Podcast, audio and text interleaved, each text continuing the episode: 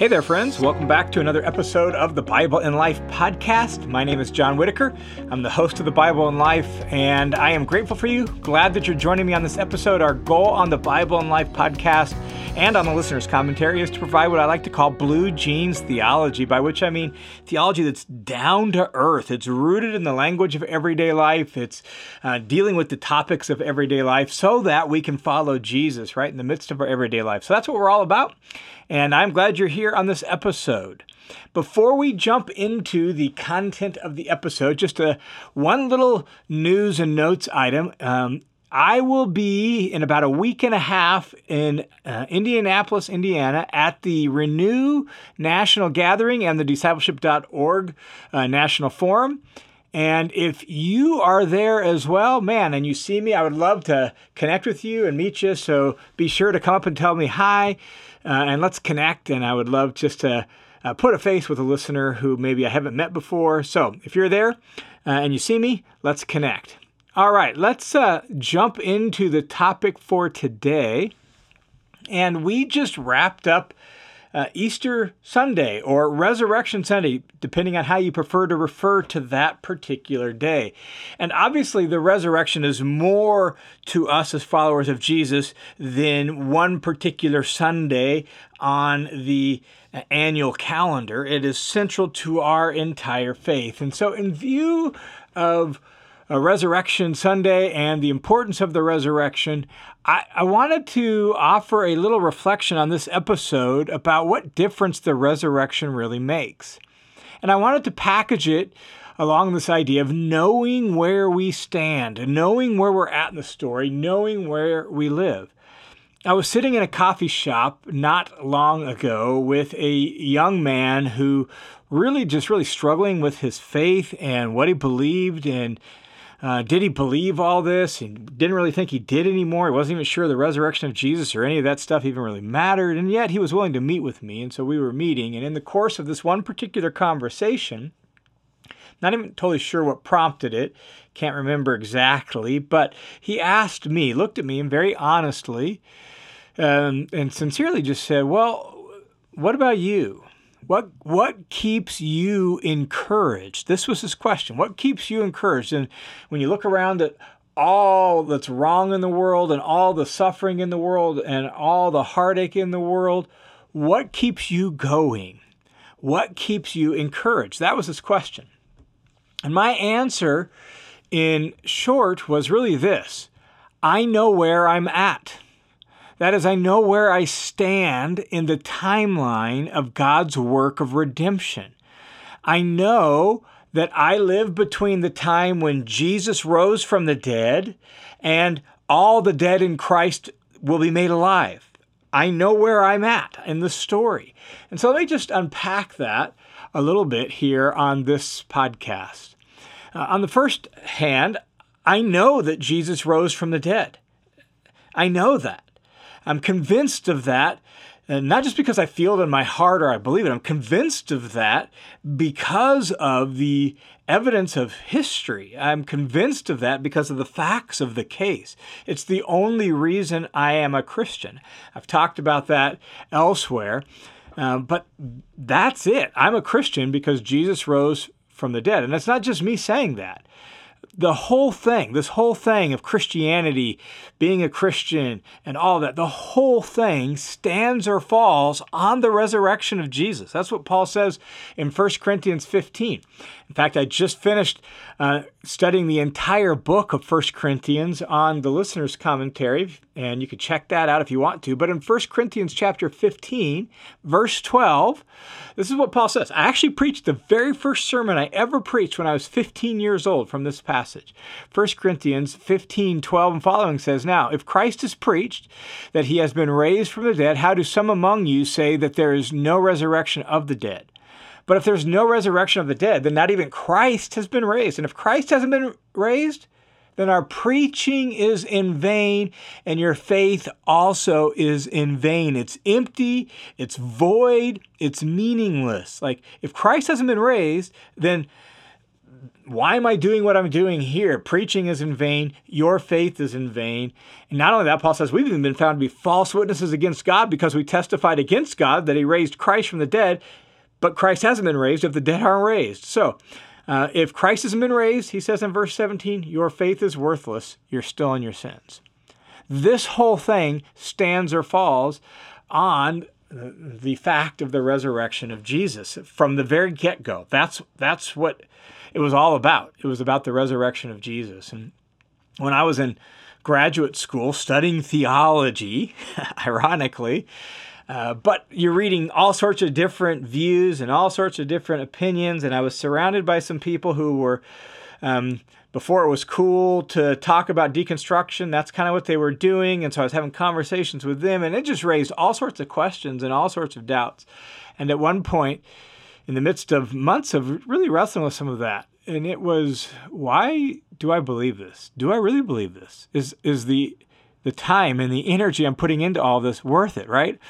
Um, and and after really wrestling with all that, I got out a piece of paper and I just began to write out here's what I'm convinced of.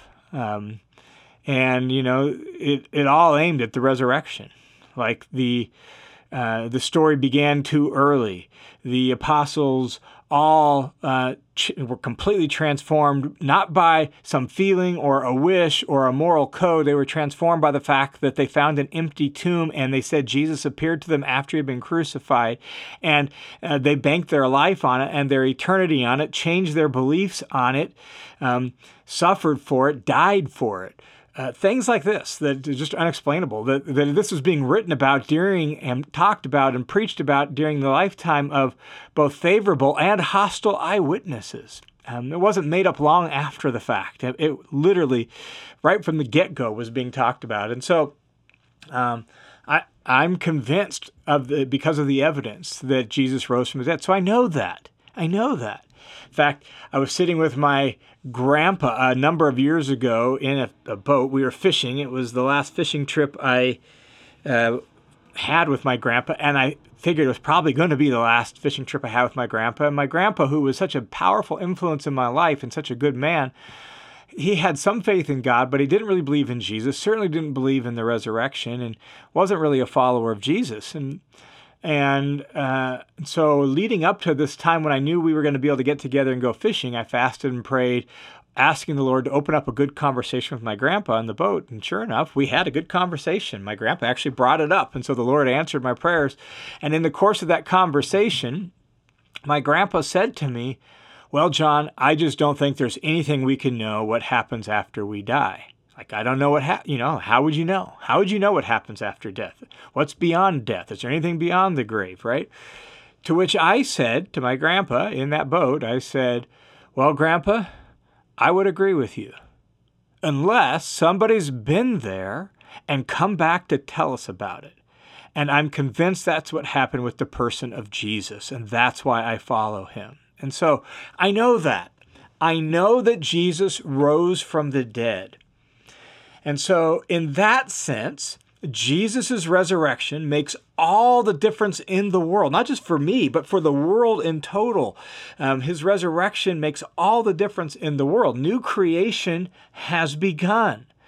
God has triumphed over sin and death through Jesus' death, burial, and resurrection there's that classic scene in the uh, C.S. Lewis's book, The Lion, the Witch, and the Wardrobe, right, in which Aslan, the Christ figure in the story, is killed on the stone table, and Susan and Lucy are there weeping and so sad, and dear Aslan, and then all of a sudden, Pam! A loud crack, and, and they look, and the stone table on which Aslan had been laying uh, and on which he had been killed was cracked uh, in half, and Aslan was no longer lying there. And then all of a sudden, he appears in the sunrise coming forward.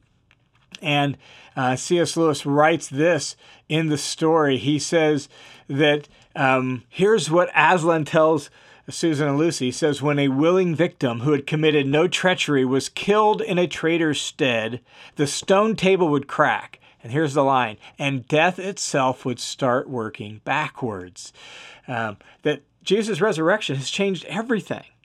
New creation has begun. Um, life has triumphed over death. Uh, eternal spring is on the way in the imagery of the lion, the witch, and the wardrobe, right? And death itself is working backward. New life has invaded the here and now. But I also know that that although new, new creation has started, it's not completed. Right? I live between, we live between the beginning of new creation and the end of new creation, the completion of new creation. We li- that's where we're at on the map of God's plan of redemption. That's where we're at in the story. Uh, we're at that part in the story where Jesus is risen and the Spirit is poured out, and God uh, has triumphed through Christ over the forces of evil. But at the same time, the forces of evil are still here, they're still fighting, and they are not vanquished once and for all just yet. It's the part of the story where it's like there's two kingdoms vying for control the dominion of darkness and the kingdom of God's dear Son, to use the language of Colossians chapter 1. It's the part of the story where you have the present evil age still here and still around, and the forces of evil still at work. The present evil age is still here, but the age to come, the new creation age, has broken into the here and now. That's where we live. That's where we're at in this story. And what that means is that even though Jesus is risen and even though the Spirit has been poured out, there is still suffering. There's physical illness, there's mental illness, there's aging, loved ones dying, there's disease and death, right? There's temptation and sin that still persists. And that's why Paul can say in Romans 6 that we're freed from the power of sin, and yet we have to make sure sin doesn't rule over us and its power we have this tension because uh, it's both and. There's freedom and yet there's fighting, right? There's still temptation and sin. Uh, there's opposition to God and to his kingdom and to his ways. There's hostility against God's people in this world. There's still brokenness here. The present evil age still is here. And so we live in this what I like to call the overlap of the ages, right? So resurrection has happened, the Spirit is poured out, new creation has begun, but it's not completed yet. And so the present evil age is still here, but Jesus has risen and the Spirit has come, and this present evil age is, as the Apostle John says, passing away. And so redemption has come, but there's more redemption to be had. God's not done yet, and that is just so important. That's that was my answer in short to this guy's question. How do I stay encouraged? I know where I'm at in the story. I know that victory is secured and promised because Jesus is risen from the dead, but I also know I don't have it all yet. And so I can I can live with realistic expectations. I can know that I am redeemed. I know the victory is guaranteed. I also know there's going to be suffering and sin and struggle and hardship in the meantime because God's not done yet. We're still waiting for more.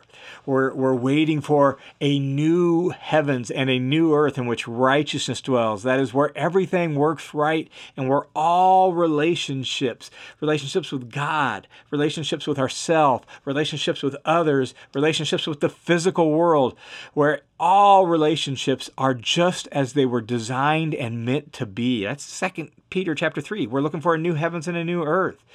Um, we're waiting for the removal of all the brokenness and corruption that still permeates and infects and affects this whole world on the daily. Uh, we're waiting still for a, a resurrection body that's full of the Spirit.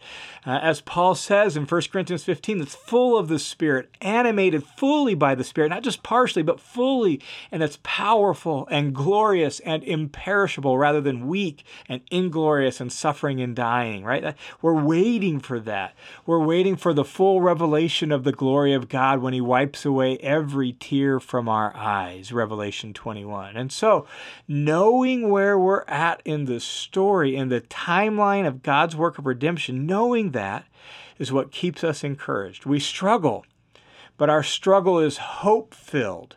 It's not pie in the sky kind of hope. It's not a vague wish for some silver lining behind every cloud. No, our struggle is real, but our hope is more real because it's filled with the resurrection hope of Jesus Christ. And so that's what keeps us encouraged. That's why we can press on um, in this world as it currently is because we know where we're at in the story. And I hope that just as that keeps me encouraged this week and every week, that keeps you encouraged as well as you walk with God, as you walk as a faithful follower of Jesus, trusting Him, knowing that you have resurrection hope because Jesus raised from the dead.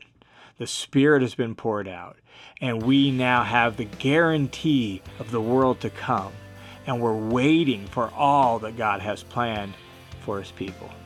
Hey, thanks for tuning into this episode of the Bible and Life podcast. I pray that you have a wonderful week in Christ this week. May God bless you and strengthen you as you walk with him.